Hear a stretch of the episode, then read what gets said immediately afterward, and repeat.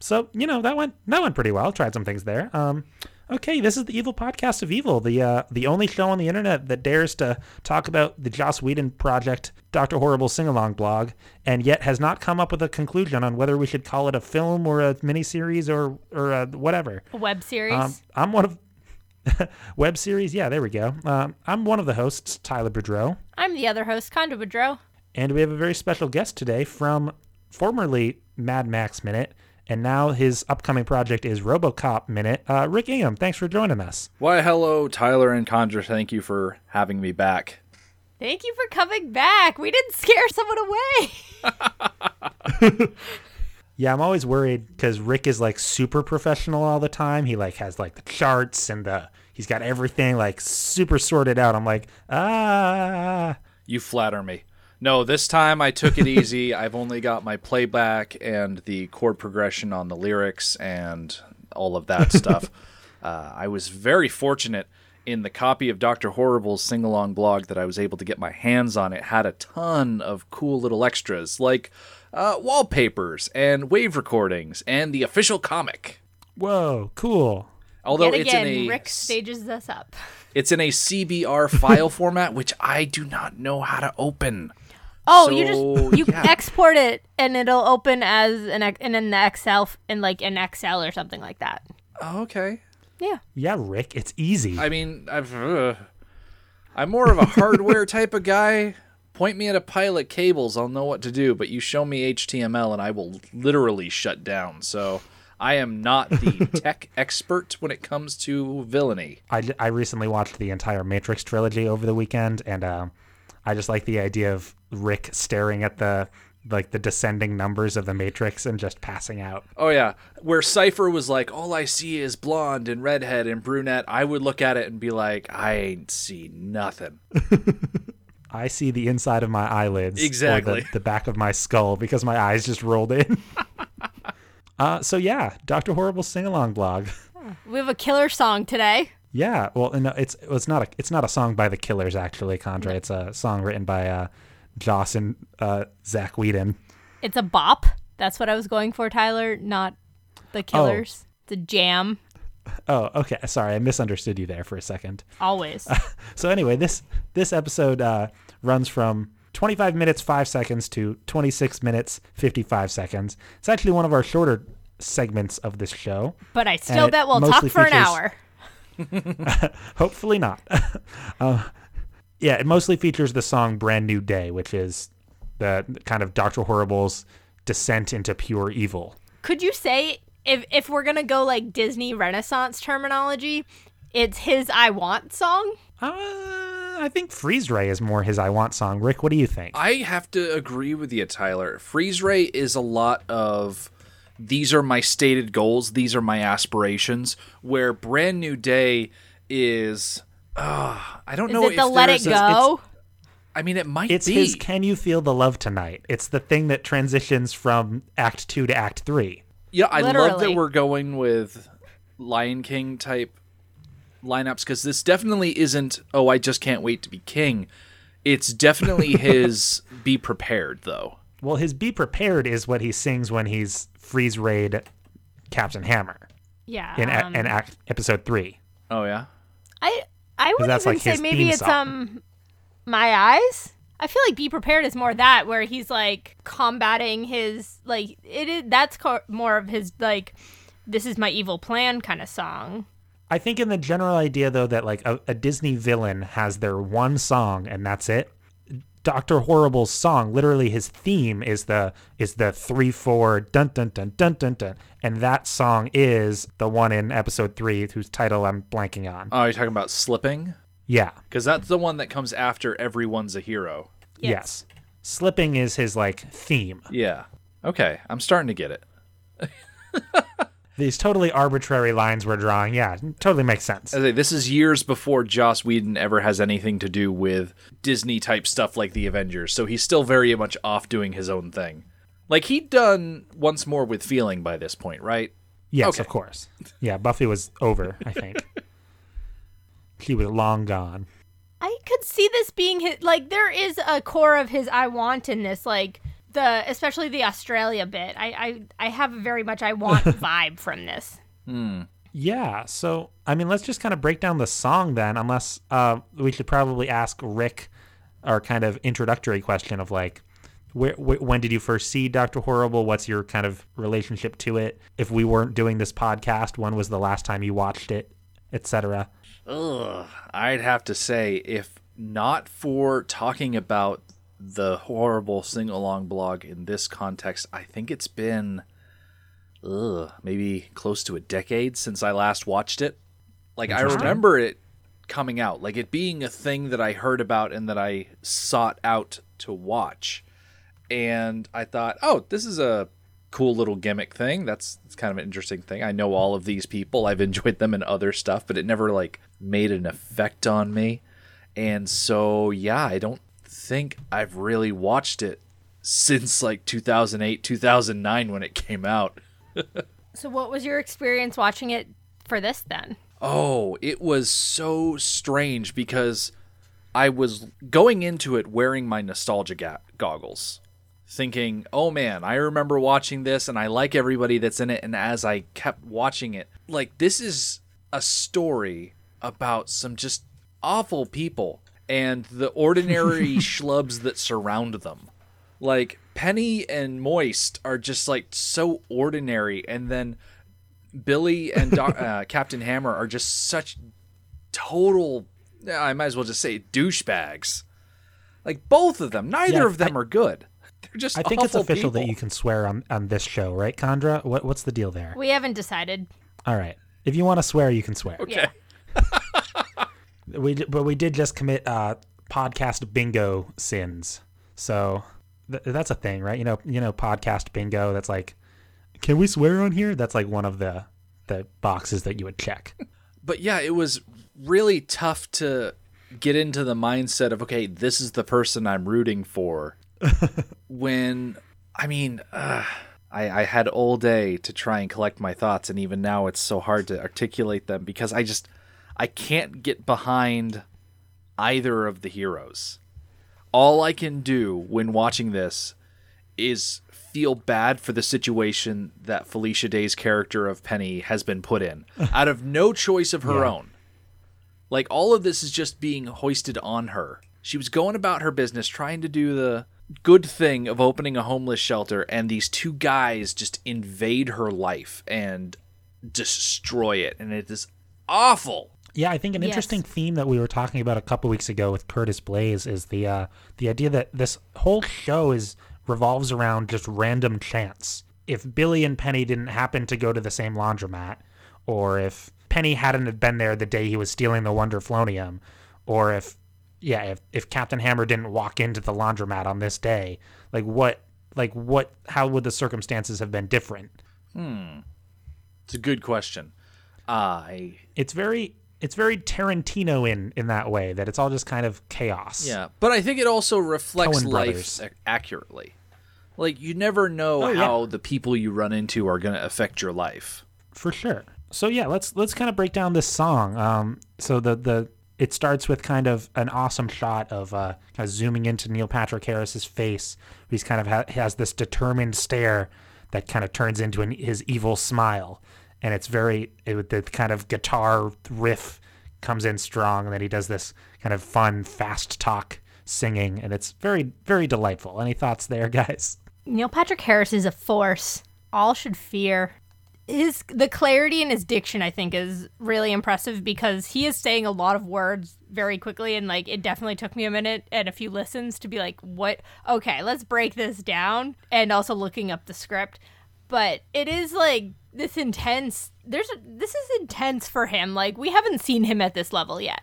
Oh, I really enjoy as much as I dislike the character itself. I really like Neil Patrick Harris's portrayal of it because he's really tapping into all of the skills that he's developed over his long career between television and stage and film and he's really I don't want to say too good for this.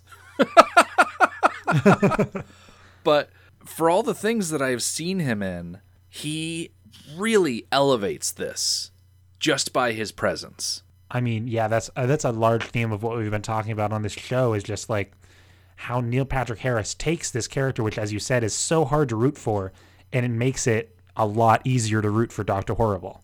It's like I don't believe I would like this entire web series as much if it wasn't for, for Neil Patrick Harris. Oh, absolutely. Where you've got Simon Helberg in there as Moist. I mean, you see him come on stage, you're like, oh, hey, uh, Big Bang Theory. If they had gotten someone else from that show to take the Doctor Horrible thing, it wouldn't have worked. Like, you need someone with the natural magnetic charisma of Neil Patrick Harris to rope someone in.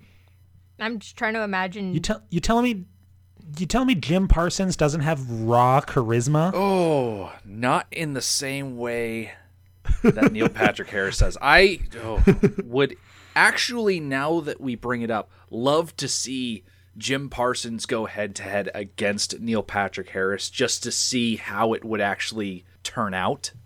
But I imagine it would be very similar to like when Neil Patrick Harris shows up on the James Corden show, where it's not even a question. Yep.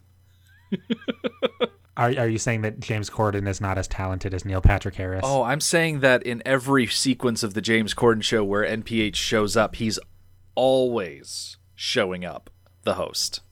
It's amazing. Or even like during the Tonys when he does the anything you can do, I can do better with Hugh Jackman. Yes. It's like, yes, you are correct, Neil Patrick Harris. You can do anything better than Hugh Jackman. Except to be the Wolverine. Yeah. Now, I have not been able to listen to previous episodes because of production time and everything like that. But have you talked to John Parker yet from the Bat Minute podcast? No, I think he's on the the he's on the list of guests, but we haven't talked to him yet. Oh, excellent! Because Neil Patrick Harris, the most Niall, recent though. thing other than this that I've seen him in was a bootlegged recording of Neil Patrick Harris when he was in residency as Hedwig in Hedwig and the Angry Inch. Yeah. Of course. And yeah.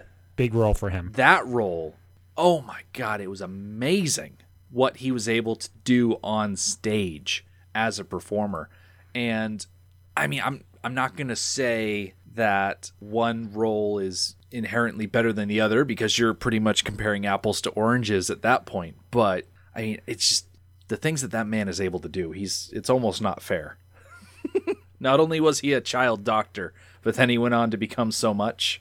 I mean, I mean, in, in connection to your Paul Verhoeven experience, he becomes a a, a, a future Nazi too. Yeah, a psychic future Nazi, might I add. A psychic future Nazi. Although I don't necessarily want to say that the government in uh, Starship Troopers is specifically the genocidal brand of fascists. They're more like the conformity at all costs sort of fascist. I mean, they're still fascist. I'm not trying to defend saying that one term kind of fascism is good. It's just, you know, I, I just I don't want to think of my my dear darling NPH as the bad kind of fascist in a sci-fi movie. I mean, I, yeah, I mean, the main comparison there is just literally the clothes he wears at the end of Starship Troopers are very, very Nazi-esque. Yeah. We don't need to get into some Starship Troopers discourse right now. I could talk all day about that. I can say that is going so far afield of the subject matter. Is someone doing Starship Trooper though? I think it already um, happened. It's already been done. Okay, yeah. that's what I. Yeah, I wasn't uh, sure. Yeah, Johan did it, Chandra. I lose track. There's so many of them. Yeah. So yeah, they did they did Roughnecks and then they moved on to Independence Day. So the guys who did Independence oh. Independence Day. Oh, okay. You Anyway, that's your movies by minute update. Uh, nice. So we have this intense intro bit of him staring down the camera and thanking Captain Hammer for figuring out like the issue he's been having on getting into the Evil League of Evil. And I don't think this is something we've ever really addressed is um Dr. Horrible's kind of motivations for like the freeze ray and take like he's always said the status is not quo and he wants to get power into his own hands. But he also is saying that he swears to eliminate the worst of the plague that devoured humanity. And is that just his new mission put on by Bad Horse? Or is that was that underlying the thing the whole time? That's like when he was talking to Penny and she was like, he was like the, the the fish rots from the head so i say cut off the head he's got this twisted view of the problems in society where he knows how to fix them and so anything that is the status quo is wrong so he needs to destroy that and so he can implement his own views but his own views are so skewered of what's right and wrong that it doesn't it doesn't matter anymore It's the classic Anakin Skywalker problem. He's got high-minded ideals and not enough intel no no, not intelligence isn't the right word. He's got high-minded ideals but not enough information about how the world works to adequately understand what he needs to do in order to change it. Like Dr. Horrible is one opera scene and story of Darth Plagueis the Wise away from going completely kill the younglings. well i mean that's kind of what we're seeing here Yeah, that's a good point. his his transition from quirky weird thing about me to I like I'm going to do evil and I'm specifically going to kill this hero and like because before murder was off the table before for him but now it's now it's his main goal I had to laugh when he was talking about how no murder elegance is such a simple thing and how there's no artistic merit to it. No class. And I was like, there are so many serial killers Uh, out Rick- there. Like Rick, and can I people who love listening to podcasts, of course, listen love listening to true crime. But like, there are so many serial killers out there that revel in the artistic nature of the kill. can, I- can I stop you there people who love listening to podcasts don't listen to true crime oh, sorry that was a little unnecessary shade but continue I was about to say, you can't hang out under the bus here. Different folks for different. Different strokes for different folks. Exactly, Yeah. Chandra. Let's Yeah, not you get got that it. backwards. so on and so forth and shooby dooby doo wah. is that a reference to the theme song of the show different strokes But yeah, I oh, I couldn't tell you. but I think the actually no. I, before I go into analysis, we should keep going through the sto- the the song. I don't want to derail you too much. You can go into analysis. We'll get there eventually. Yeah, I think one of the things that kind of bothers me about Brand New Day is how the thing that tips him off, and I know this is from the last episode, but like the thing that made him so angry was like Doctor or Doctor Horrible realizing that Captain Hammer was going to take his girl and the inherent possession involved, and it's just so cringy nowadays. He Yeah, has was really the funny. stalker photo of Penny too in this minute or scene. Yeah, just mm, so cringy. And I mean, every time I say, you know, it's so this or that now, it was always this or that. It was always cringy. It's just we have new uh, perspective now. We're older. We know better. there's there's a line between like the evil version of like that's my girl you like how dare you touch my girl and like the very like middle high school thing of like aw like the girl I like likes another guy and like having angst about that Okay, quick question then: Is Doctor Horrible being angry about Penny being his girl the same as, or is the, the same or different than Forrest Gump being angry about Jenny being his girl? Like, which one is uh, is better? How are they different? Chandra go ahead hmm. Aye. I I think Forrest Gump's relationship with Jenny is not in a it's in a romantic way, but not in a sexual way, it's very old timey to put it bluntly.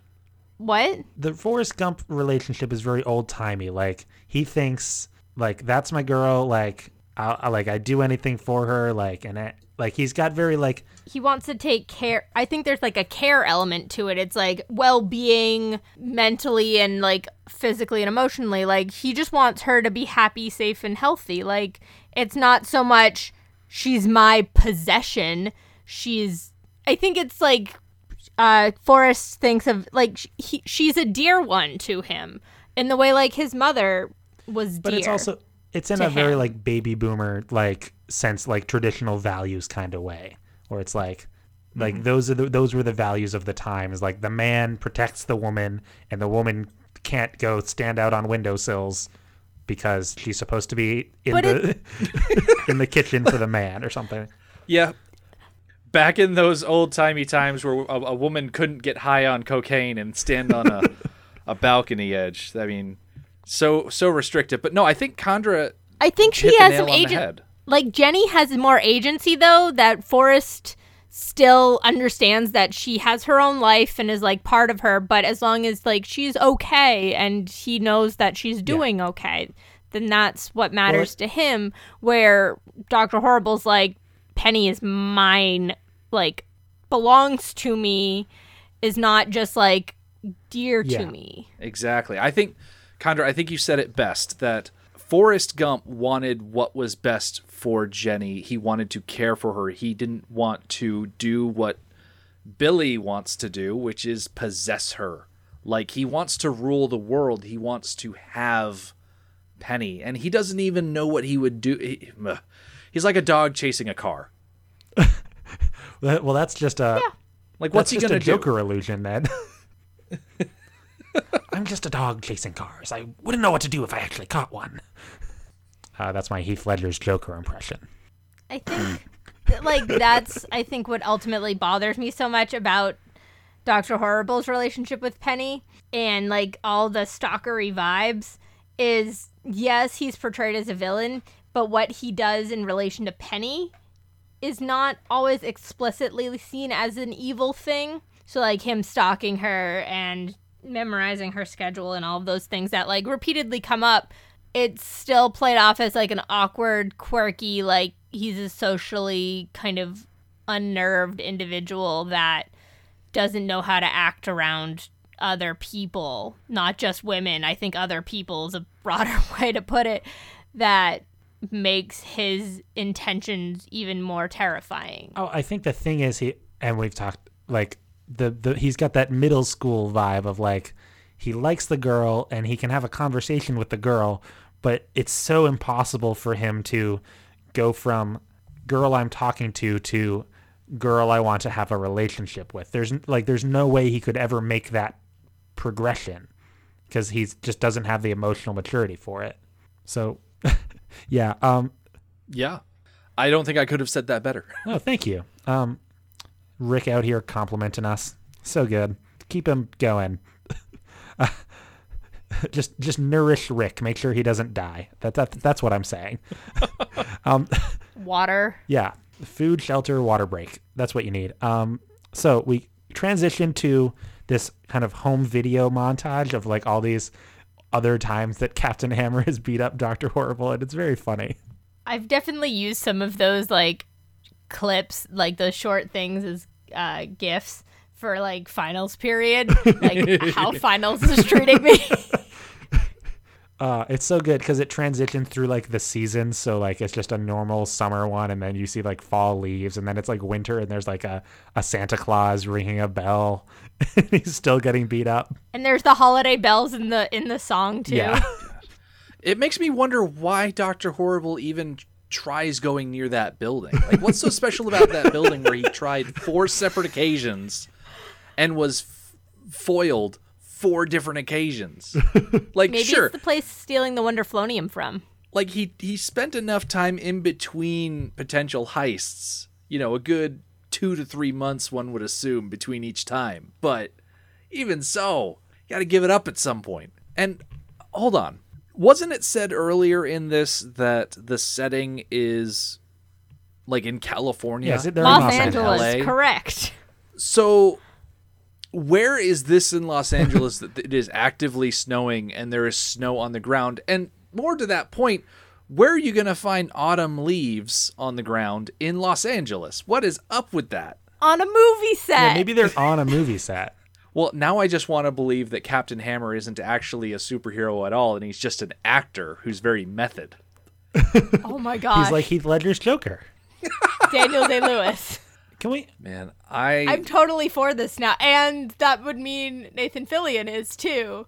like he's not actually like he's Captain Hammer, yes, but his actual real name is just Nathan Fillion, and he's putting on the Captain Hammer persona. This is this Like- this is too meta for even me, and I like this sort of this sort of thing. So like by the like during the day, Nathan Fillion is Hollywood actor Nathan Fillion, and then he throws on the t-shirt and gloves and goes out as Captain Hammer, and Doctor Horrible is an actual character, and he just has the poor luck to run into actor Nathan Fillion. It's like is Bat is it really Batman or Bruce Wayne? You're right. Is it Nathan Fillion or Captain Hammer? Have either of you, by any chance, watched Big Mouth on Netflix? No, sadly. No.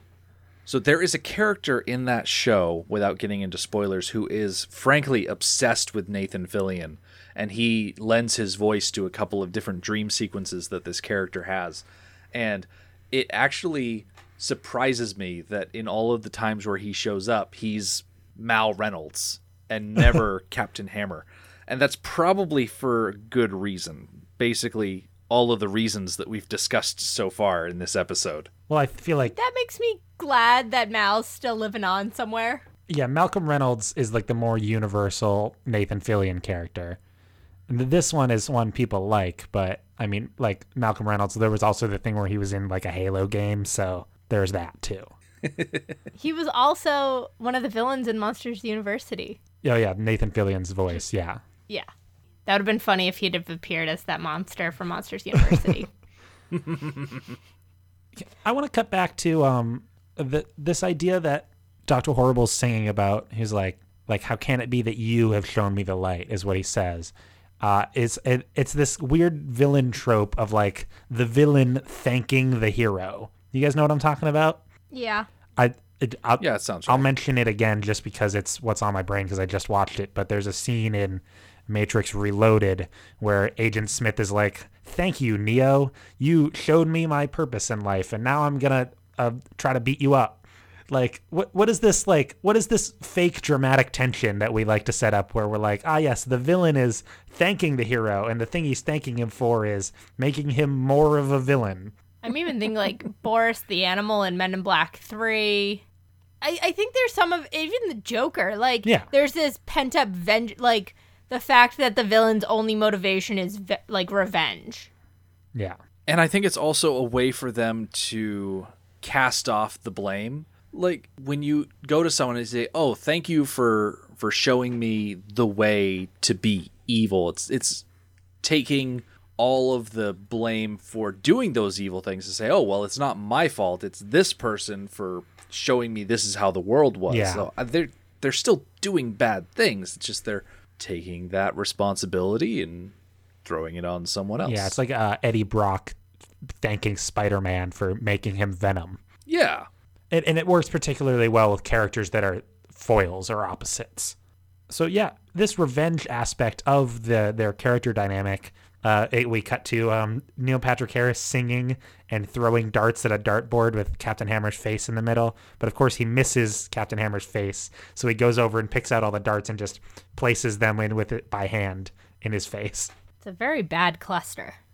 He's not very good at darts. Yeah, I mean, that's kind of the irony of the uh, whole. That that's like the joke is that like there's always scenes in movies where they're like throwing darts at their enemies' faces and they they they always hit it, and then so the joke here is that oh he missed. Foreshadowing. I Foreshadowing. I would like to think that he missed because of the gigantic gloves he's wearing.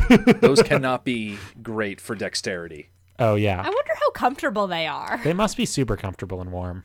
Oh, I'm willing to bet that they are very warm because they're probably extra thick because they are resistant to heat and caustic damage. I mean, if he's a doctor of horribleness, he's definitely not a doctor of evil. Uh, well, he didn't go to evil medical school, so Exactly. if he's messing around with a lot of caustic ingredients, he'd want the adequate amount of protection. Just not great for fine tuning freeze rays. say what you want about Doctor Horrible, he always has protection. okay, that was a joke. I said. Uh, so I took it as a joke. thank you. I was I rolled my eyes, Yeah, but you can't hear that because it's a non-visual medium. I was yeah, I was more pointing out Chandra's lack of reaction. So and and while we are in Dr. Horrible's home, we get this weird shot of him from the side in this chair. He's like climbing up in this chair and he's gazing at this image of Penny from a stalker angle. And then it turns to face the chair head on and the chair is massive. Yeah, it's awesome. Big chair. I just want a big chair now. That's what I wrote in my mean, notes. I, I- wrote big chair exclamation point exclamation point. I also wrote big chair, but I didn't write exclamation point. I love the idea of the big chair, But the downside of a chair of that size is how much real estate it takes up in the room. You've really got to have a space that can accommodate something like that. Yeah. Like his lab must have a nice wide square footage Do you think he has like a to put something that large. do you think he has like a like a bigger, smaller gun that we just like like like Ant Man style? He can make things bigger and smaller. Ooh, Could be. that sounds fun. My It's very like maniacal. I feel like I've seen that before in other things uh, before Ant Man. he's in he's an expert in rays. Like it's well to to harken back. It's, Ray. it's like sky high logic. Like they're like you you you make you make rays, and the ray either makes things bigger or smaller, or makes you older or younger, or just one of those things. Yeah, he's an expert in rays like Sugar Ray and Stevie Ray and uh, Ray. Ray from Princess and the Frog. yeah, He's also an expert in Ra, the Egyptian sun god, but that's a totally different thing. So, what about Australia is shiny and new Oh, hold on, when he takes over the world? hold on. Okay, so Did he get rid of all the sand? I have, I have two things about this. Okay. One, first, I want to say that the the big chair. I'm pretty sure I read online that it was a it was just a big chair that was like on set wherever they were from another project, and they were like, ah, wouldn't it be funny if he was sitting sitting in a big chair? And so that's what they did. I don't. Obviously. That's probably the only origin story if that makes sense. I, they, I'm sure they didn't write, and then he sits in a big chair. Like th- it was probably just, oh, we have a big chair. Let's just fun shot. Okay, uh, and then shiny new Australia. Yes. Okay. Does every child at some point have a plan to take over the world and then they tell their friends which continent they will give them? I mean, I did. yeah, that sounds about right. Because there are a lot of kids out there that play Risk, and the idea of world, the idea of conquering the world, is eh, cemented in that board game. So you think, oh well, you know, if I took over the world, sure. You can have Australia. It's only worth two additional troops per turn. That way you can't overthrow me, and it's pretty isolated, so you don't have to worry about too many people invading it. As long as you shore up troops in New Guinea, you should be fine. Yeah. All those eight year olds playing Risk. Risk is Risk is a pretty terrible game. It, it requires a certain mindset to play. To say that it is fun in all regards is honestly pushing it a little bit. Now I, It can be quite stressful and friendship straining at times. I'm not I'm I'm in no way a fan of this intense of a strategy game, but I would rather play something like Twilight Struggle than Risk. Now, going back to Australia being shiny, I have to wonder because this came out in 2008, and then seven years later, a little documentary by the name of Mad Max Fury Road came out, where Oh, one of the main themes of that movie is how the War Boys wanted to ride shiny and chrome to Valhalla. Hmm. So, What a considering that Fury Road began development in the late 90s, it could be that Whedon heard about it and knew enough about it that when he referenced Australia in this song, he knew that the warlords of Australia were teaching their war boys that they should be shiny and chrome when they sacrifice themselves. So when Dr. Horrible says shiny Australia, he's talking about all of the war boys with the chrome paint on their face. Okay, I'm going to say this. As a general fan of movie theories, seen uh, Room 2, 237, go out and watch it. Conspiracy theories about The Shining. And as a member of the Hamilton College Conspiracy Theorists Club, um, Rick, uh, no, th- uh, this is unacceptable.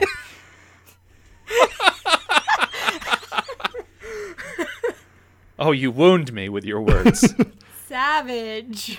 I was welcomed so warmly, and yet, Uh, no, and I'm- yet. You know, Rick, I liked your theory. It's like Thank you, Chandra. it's like when it's like when in Fury Road when he when uh when Immortan Joe puts the the chrome on the dude's mouth and then he fails and then he's just like laying in the desert like well, well I, I I'm dead now. That's what I just did to you. You're dead now? Rick dead?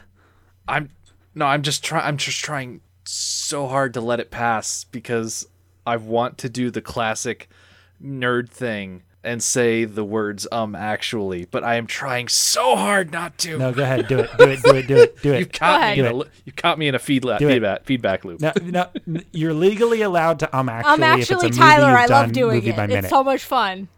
Yeah, um actually once Nux is sprayed directly by Immortan Joe and told to pike Furiosa in the spine, he's thrown onto the war rig and he fails because his chain gets caught in the floor and then he kind of tumbles off the side, but he does not lie in the dirt dead. He hangs off the side of the trailer, and that's where you get the iconic line from Immortan Joe who says "mediocre," and then Nux climbs back onto the tra- uh, the trailer, and then hides curled up in a fetal position in the back of the trailer until he's discovered by Riley Keough's character, capable later on in the movie. So he's never dead per se. He's just licking his wounds and feeling sad for himself. Okay. This you put me in that situation. I hate being in that situation. Nope, I can made- accept it. You you made me sound pedantic. I don't. I don't. You are expert. You are the expert of Max of Mad Max, though. So like, we're not gonna knock you there. yeah, I don't know if you guys heard me, Just but did it. I, I earlier I said if it's a movie you've done movie by minute, you're allowed to um actually. That's the one rule I I, oh, I accept. I like that idea. So I don't have to be in pain as much anymore. Wait, does that mean the only people that are allowed to um actually about Star Wars? yeah, I'd be okay yeah, with that. yeah, exactly. Oh, that would be brilliant. Or if it's a specific minute that you guessed it on. Only that minute though. Yeah. um, I like this new rule. I'm here for it. All right. So let's try to Take down nerd gating. let's let's try to wrap up brand new day uh the kind of the final bit of it is the there's he's he's we're kind of like looking up at his face and there's a lens flare off of his uh goggles very uh uh what's it who's lens flare guy what Michael Bay. no other oh, Michael J.J. Abrams. yeah jj abrams Abrams? Yeah, J.J. Abrams. jj baby give us that lens flare Now, I love the idea that you brought up earlier that he's got some sort of shrinking and growing ray, because then you could co opt that idea into this final, I guess, dream sequence part where he's massive and steps on Hammer, because then you could expand Dr. Horrible to not so much be strictly, you know, freeze rays. He could also be a growing and shrinking villain, like a bad version of Ant Man. yes like the hornet in ant-man 1 Exactly. Uh, yeah, it's it's not immediately clear that it's a dream sequence. Like I guess I have I've always known that it was kind of just like a hypothetical sequence and not not literal. But yeah, I guess if you were watching it for the first time, how how how do you know that it's fake? So I think there's some pre-established idea of dream sequence in the earlier scene in Act One where he was dancing with Penny in the laundromat. So, and that sudden tr- transition to like different lighting, I think the lens flare helps under Oh, like for sure. est- establish some dream sequence to it. Also, I wonder if like the giant chair, like I have this weird thing. I was having this weird thing where I was like, oh, giant chair, he becomes a giant. Is there some sort of like psychological reasoning for this like excessive size? Yeah. Um, d- did anyone have any comments on the lyrical content of this song? It's ki- it's kind of straightforward. It's just it's a bunch it's a bunch of just cliches, which he sings really well. But it's just kind of this idea that like you've you've beaten me up so many times, but now I'm gonna I'm now I'm gonna get you. It's a brand new day. I find it interesting that at the beginning of the song, he's talking about how all the birds are going to sing that Captain Hammer's going to die, but then by the end of the song, he upgrades from birds to angels. yeah, that's a funny one. Chandra, any other observations? Bad horse, like the lines about bad horse, like just fit so well in it. Like that's his motivation is like he's gonna show bad horse. Like that is it. He he just like wants to be in the ELE. Like Yeah, which is interesting because it's not like I'm gonna show Penny. It's it's I'm gonna show Bad Horse. yes, he's gonna show bad horse, and Penny will see. So Penny's still passive. Oh yeah. Well, that's technically active in grammar, but I, It's I- active, but he's it's the intention is not for her. yeah, Yeah. I see what you mean. she's I a mean- consequence. She's not going to have any um, agency in the situation. He says she may cry, but her tears will dry when I, you know, give her the keys to a shiny new Australia. She do- she's not going to have the choice. She's going to be up- upset about this, but she won't be able to reject me because I will have the power over her, and I will try to placate her with gifts. Yeah, we love power dynamics. Woo. Uh, speaking of um, winning women's loves with your not so noble deeds, Rick, any thoughts on where Doctor Horrible stands in your kind of 2019 lens? Kind of, this is kind of our transition to the end of the show. Namely, I- like incels, that kind of stuff. Like thinking about uh, internet radicalization today, Yeah. we've noticed some uh, striking parallels. I definitely see the parallels. I don't know if Dr. Horrible fits the cookie cutter stereotypical incel role, but he's definitely got a lot of the rhetoric internalized. The idea that he is great and she is someone who should recognize him, and yet it's by her own failing that she doesn't. Uh, the idea that he's there all the time, and oh, if he could just say those words, she would fall in love with him. So, I mean, it's sort of like that's where the involuntary part comes in for the incel uh, terminology, but just the idea that she needs to stay in her place.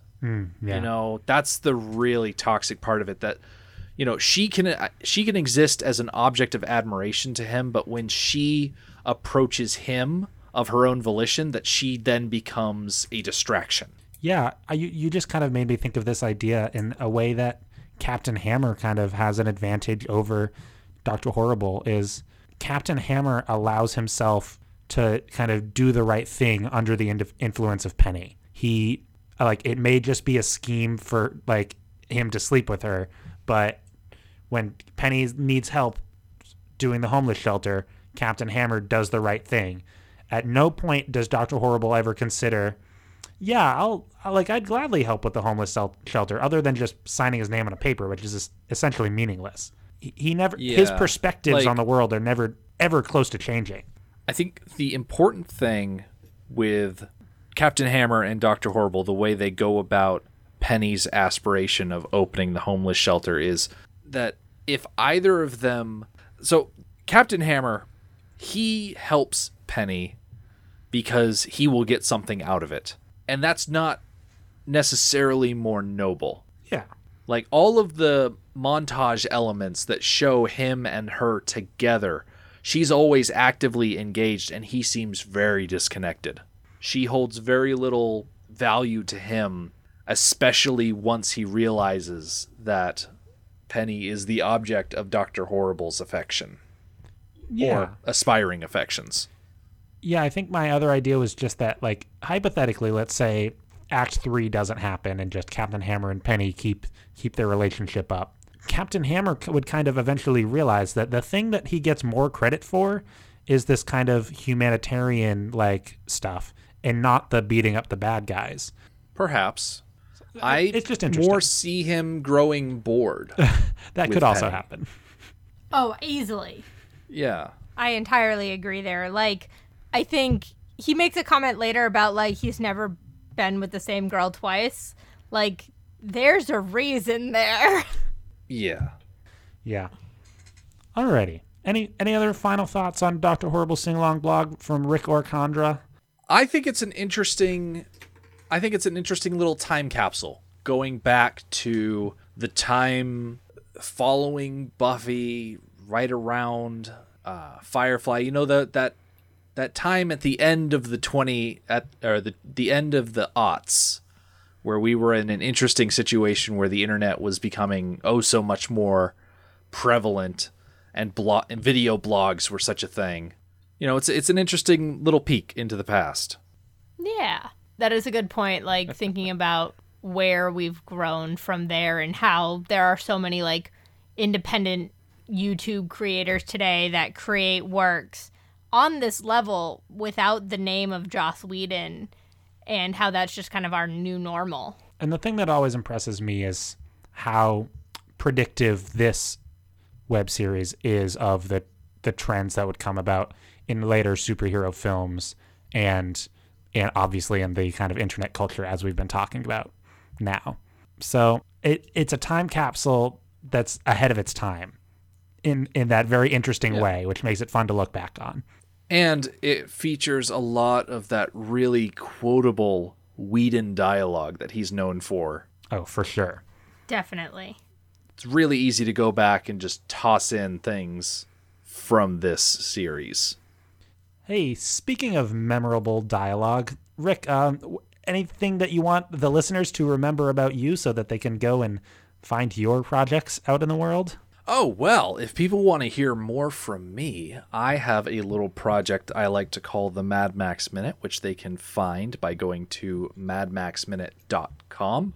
We're a little four season long podcast that started back in 2017, going through each of the Mad Max movies one minute at a time. And we're on iTunes, Google Play, Stitcher, Spotify, I'm assuming. I've done my best to try and put all of the content in as many places as possible. But whether you're on Facebook or Twitter, just search for Mad Max Minute. You'll be able to find it all somewhere there on the internet. Perfect. Chandra, what about us? Where can people find us? People can find us on the Twitter at Amateur Nerds. They can find you, i.e., Tyler, on the Twitter. Yeah, and make sure you check out our old show, Fantastic Mr. Fox, which we are done with. And uh, Chandra, any any other Fantastic Mr. Fox reflections now that we're a couple months out? Time is irrelevant. We're all dying. what is life? Well, that that that is an existential crisis that is within Fantastic Mr. Fox uh, precedent. So there we go.